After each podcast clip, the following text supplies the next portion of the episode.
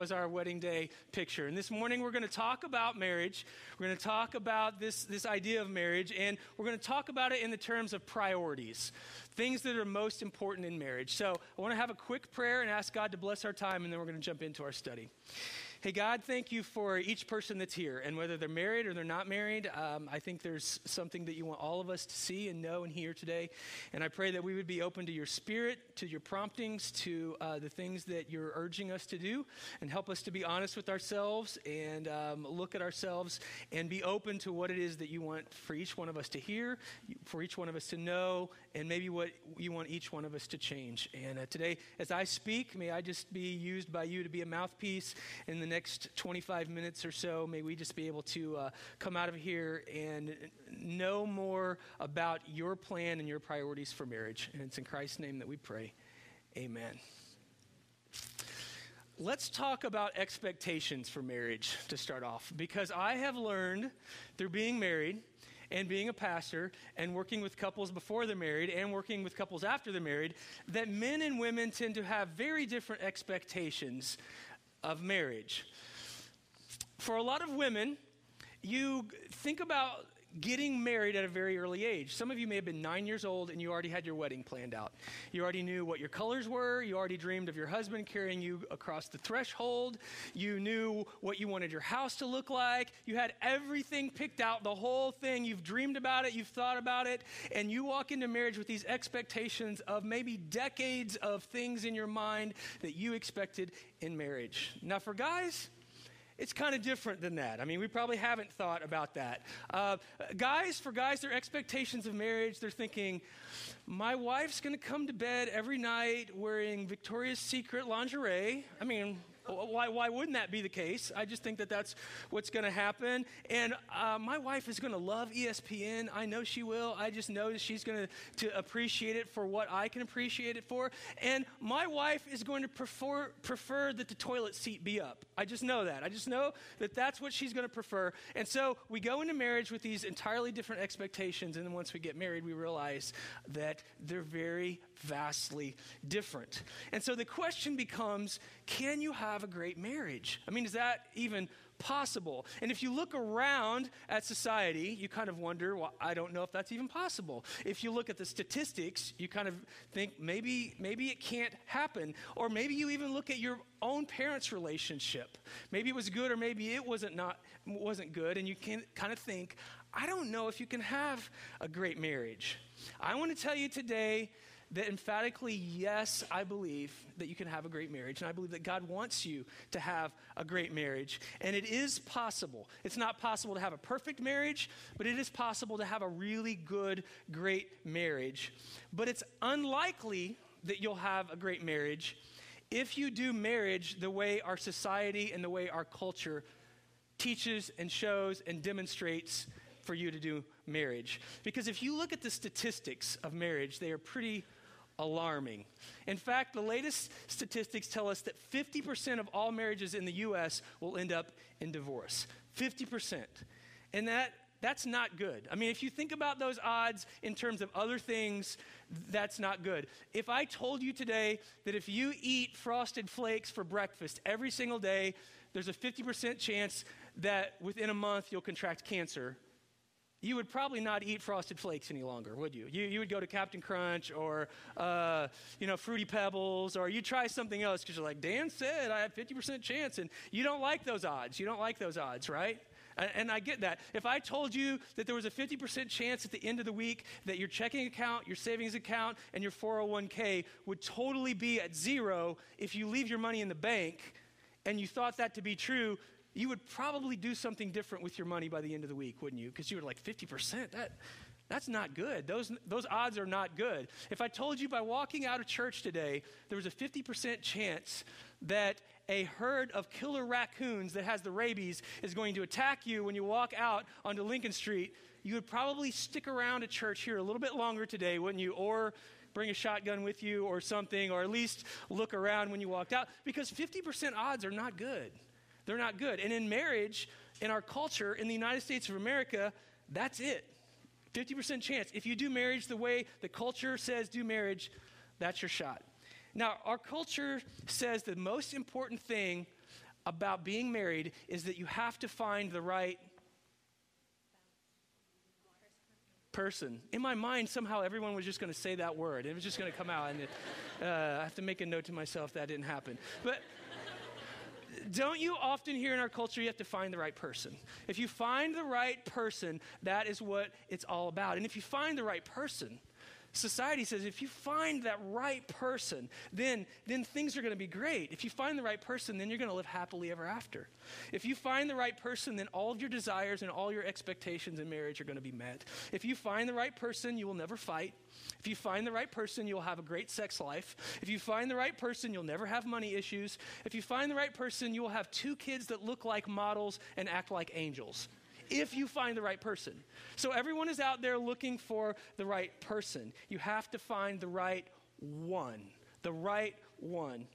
And one of the huge mistakes that most people make, and even people who say, I go to church,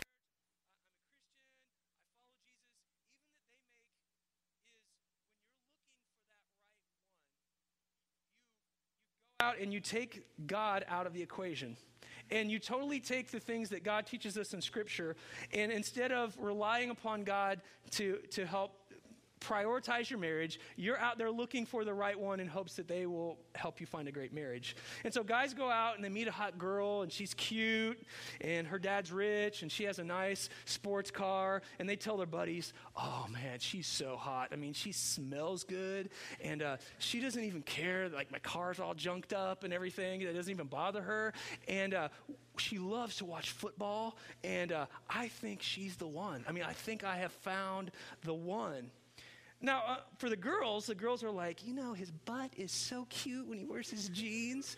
It just is. It's just really, really cute. And um, his car is kind of junky, but, you know, he said once we get married, it's not going to be like that. And I'm sure he'll clean it up, and he'll take care of that.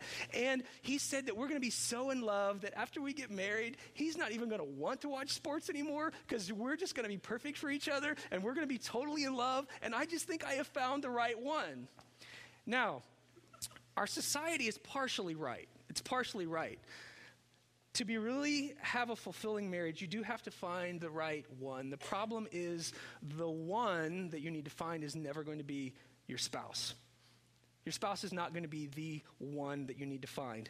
If you're taking notes, if you're writing this down, or maybe you're texting on what you're going to do for uh, lunch, or maybe the person next to you is asleep, wake them up, because I'm going to give you the bottom line of what we're going to talk about today. Here's the bottom line. God is your one, and your spouse is your two.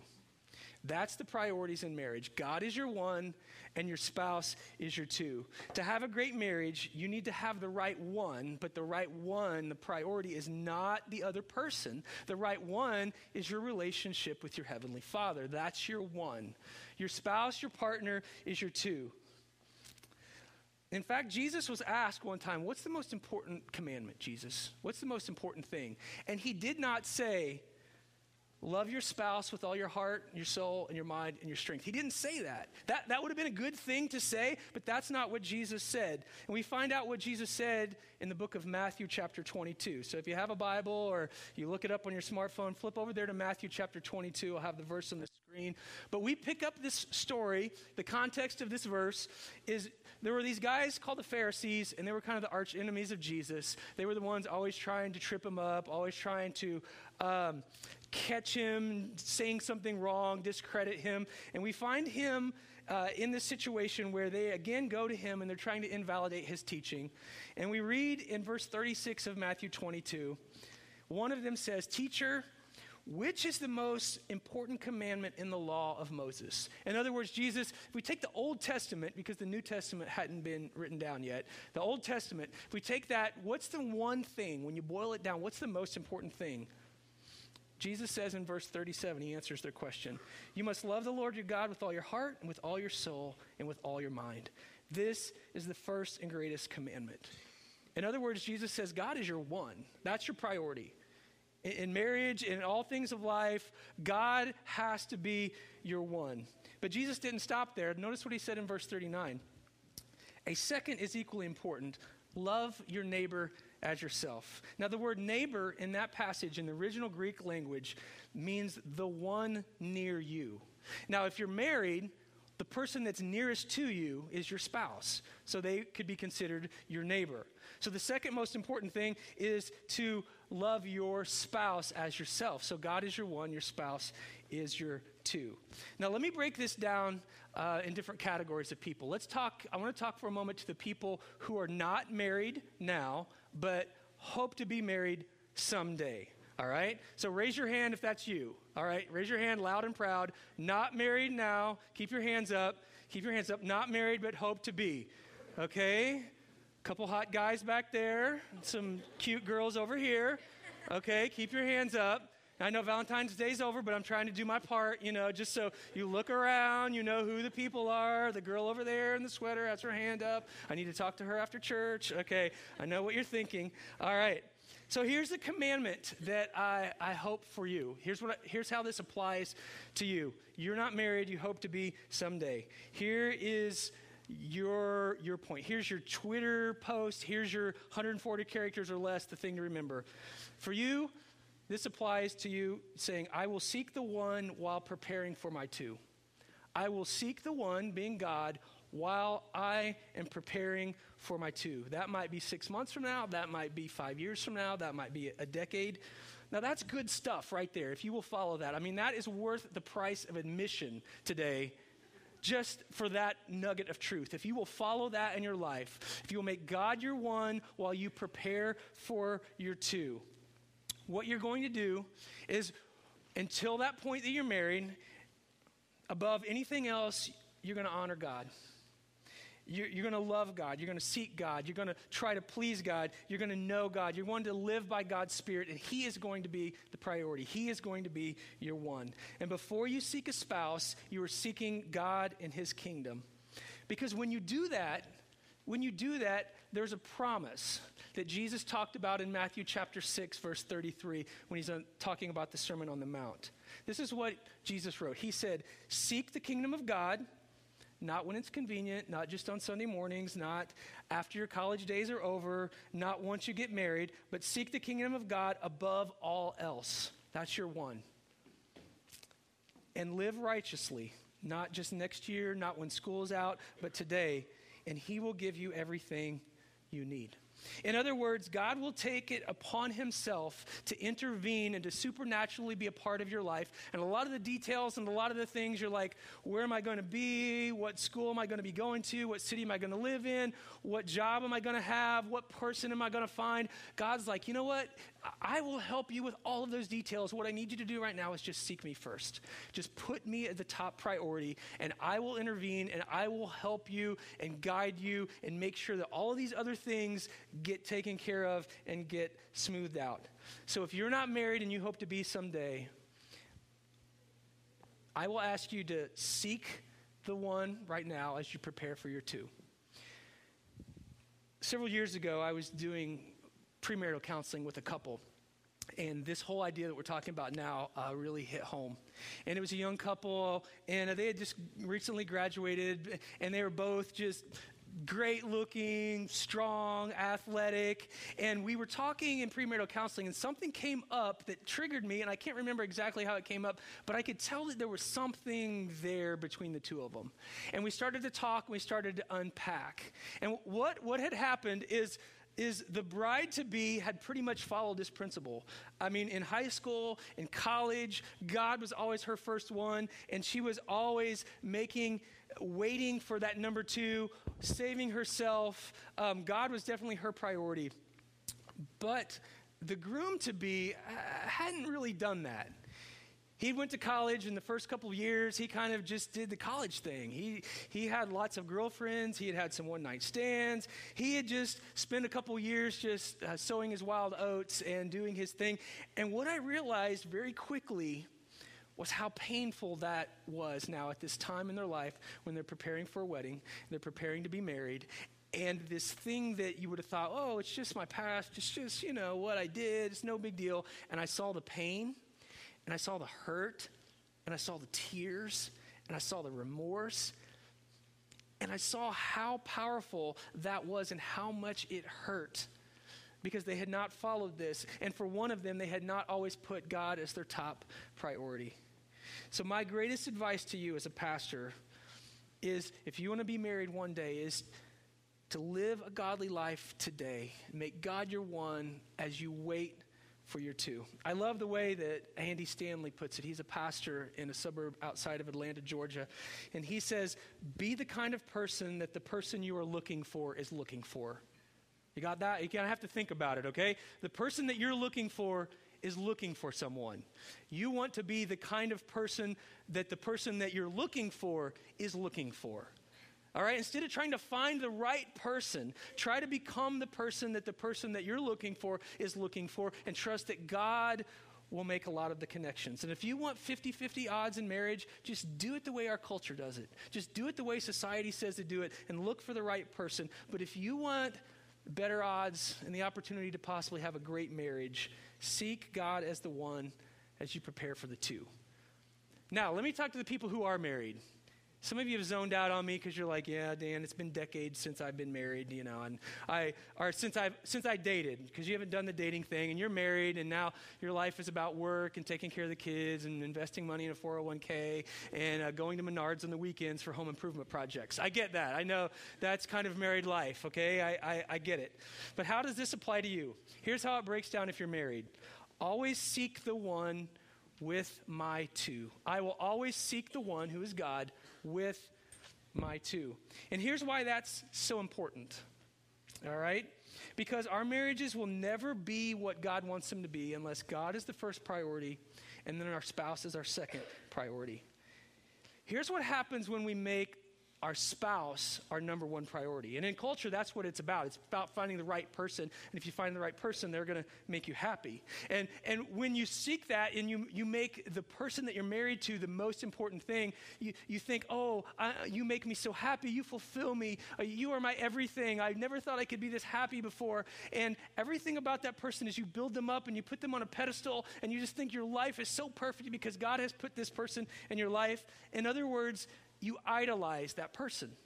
You idolize them. You put them up on a pedestal that they are the, the source of your happiness. They are the one who's going to make your life perfect and is going to bring you joy for decades so that you can live happily ever after. And you set them up and you expect them to do something and deliver something that they were never expected to do, and there's no way that they can live up to it. Matt Chandler is a pastor at the Village Church in Dallas, Texas, and he teaches very often that people make terrible gods. People make horrible gods. And if you put that person, your spouse, as a god, they're going to do nothing but disappoint you.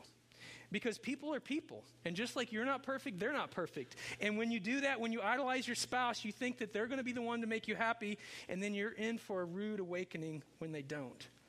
Because you're going to wake up one morning and you're going to realize that they have bad breath and they have eye boogers and they've got like saliva running down the side of their mouth that, that you never envisioned.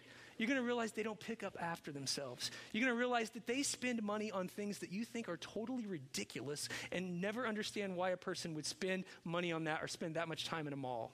And all of a sudden, this person that you've idolized, that you thought was going to bring you all this happiness in your life, was going to be the one that was going to fulfill everything and all these hopes and dreams that you had, all, all of a sudden, the person that you once idolized, now you start to demonize.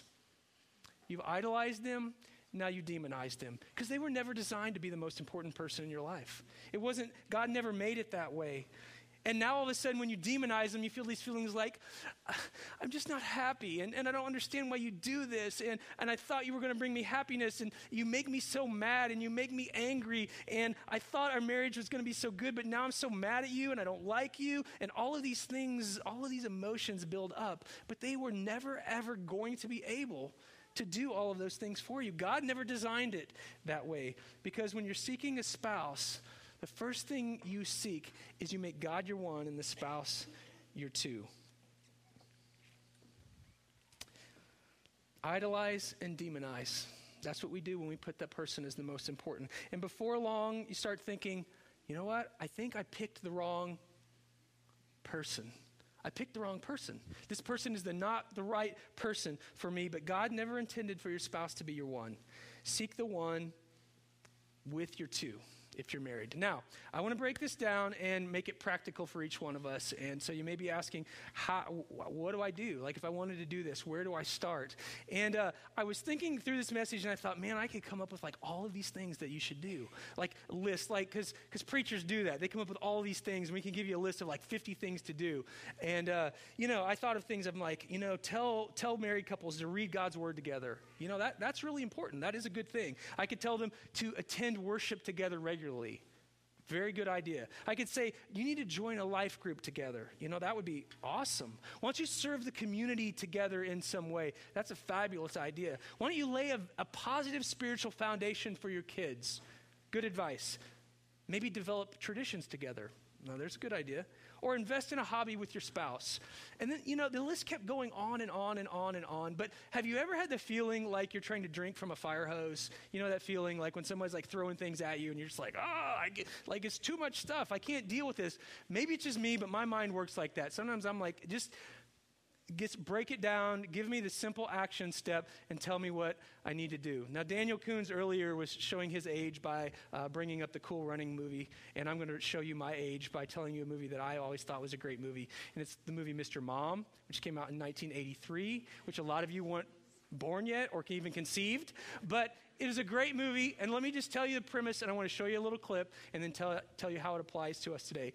In the movie, Michael Keaton loses his job, and his wife gets a good job. So he decides that he is now going to stay home and take care of their two boys, which he has never really done. And the movie is about him trying to learn how to stay home and take care of the kids. And in the short clip that we're going to see this morning, he goes to the grocery store for the very first time, and he's not the one that usually buys groceries, but he's got the kids, and they go to the grocery store, and this is what happens. Let's watch.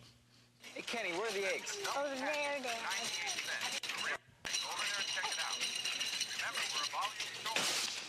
I have the right of way. Right. Sorry. Here.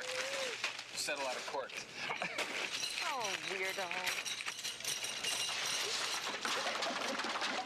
Herb, clean up on aisle four. Aisle four, check.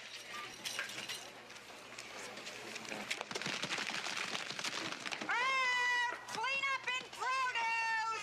I'm sorry. I'm sorry. I, I didn't need it. Kenny, did I tell you not to touch the grapefruit? Next. May I have a half a pound of uh, ham? Boiled, baked, smoked, salt cured, sugar cured, prosciutto, or Westphalian. All right, forget it. Just tell you what, just give me, uh, give me a half pound of salami. Italian, kosher, hard pork, beef, cotto, or what? Uh... Just get bologna, mister. I'll tell you what, just give me, give me a quarter pound of cheese. American blue, cream, cottage, Gouda, Edam, provolone, Romano, Swiss. You have your entire cheddar family. Can you run the uh, hams oh, back one more time? Just, I just want to... All right. I don't want you to feel like that today. I don't want you to walk away here and like, Dan gave us forty-five things that we're supposed to do, like you're at the deli counter and you're like, I, I. So I want to leave you with just one simple thing. That, that connects this marriage with how I'm going to ask, or this m- message with how I'm going to ask you to carry out in your message. And here's what I want. We talked about this idea of God is my one, my spouse is my two. Here's the takeaway that I want would, would challenge you to make a commitment to. I want you to pray for and with your spouse. That's all I want you to do. Pray for and with your spouse. And now you may be thinking, that's it? That's all you got, Dan? I mean, like that... I, It all comes down to that. I mean, you could have stayed home and watched Joel Osteen today and, you know, gotten more out of that than uh, than what I'm telling you. But I, I want to take all the distractions away and tell you why I think this is important. Why is this important? Because prayer is a powerful connection with God and an intimate connection with your partner. Prayer is a powerful connection to God and an intimate connection with your partner. Now, let me talk to those who are not married for a second. All right. You know, prayer is a is a powerful thing and a very intimate thing. So if you're going to pray with your girlfriend, with your fiance, like, let's not do it when no one else is at home. Okay. Let's not do it, you know, when the two of you are on the couch, all the doors are locked. Let's not do it, you know, when you're laying on the couch, taking a nap, no one else is around, and think, oh, well, we'll just pray together. That will be like so romantic. That will be so fun. Because there are things called hormones, you know, that like kick in. And, uh, you know, um, I've been there. I'm married. I have four kids now, you know, just saying I have four kids. And, uh, you know, I know what it's like to, uh, you know, have your wife not be able to keep your hands off of you. So I, I understand completely what that's like. So I'm just telling you, be careful, okay? Be careful if you're not married. Now, if you are married, if you are married, I want you to commit to praying for and with your spouse. And uh, here's why. Now, some of the husbands are like freaking out. They're like, dude, man, I don't know, like praying with my wife. Like, I don't even know what to say. And like, it makes me feel all weird and that's all touchy-feely. And like, I get that. I know guys are just a little, we freak out about that a little bit. But let me tell you why I think it's important. All right, here is the logic. There are benefits. It will help you grow closer to your spouse. If you pray with your spouse and for your spouse, I promise you there will be a connection that will deepen.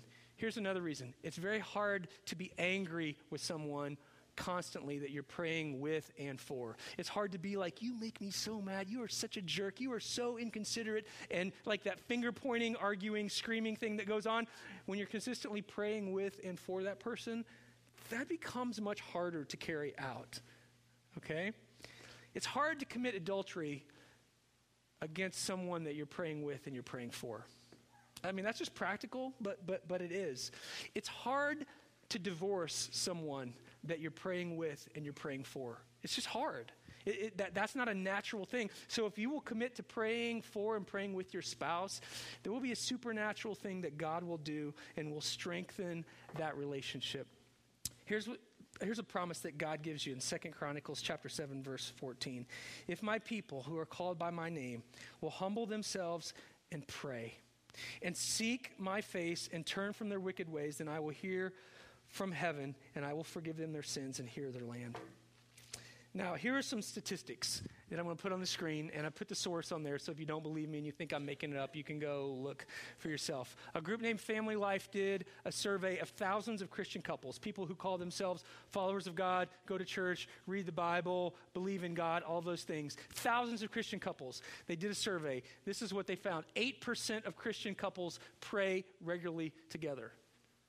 eight percent. That's it. That's, that's what they found. That's who people were honest and told them that was what they found out. Now, here is some better news. Of the eight percent of couples that pray together regularly, one percent of those Christian couples who pray together regularly get divorced. one percent. one percent of the eight that pray together get divorced. That's a lot better odds than fifty percent. A lot better odds. That's why I'm just asking you to do one thing. Just pray with and for your spouse. And I believe that when you do that, the God of heaven has the power to come alongside you, to help shape and transform you, your spouse, and your marriage.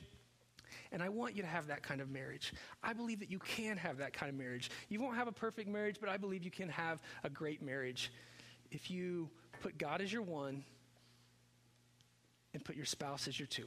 Let me pray for you. Hey, God, I thank you for um, everyone that's here today.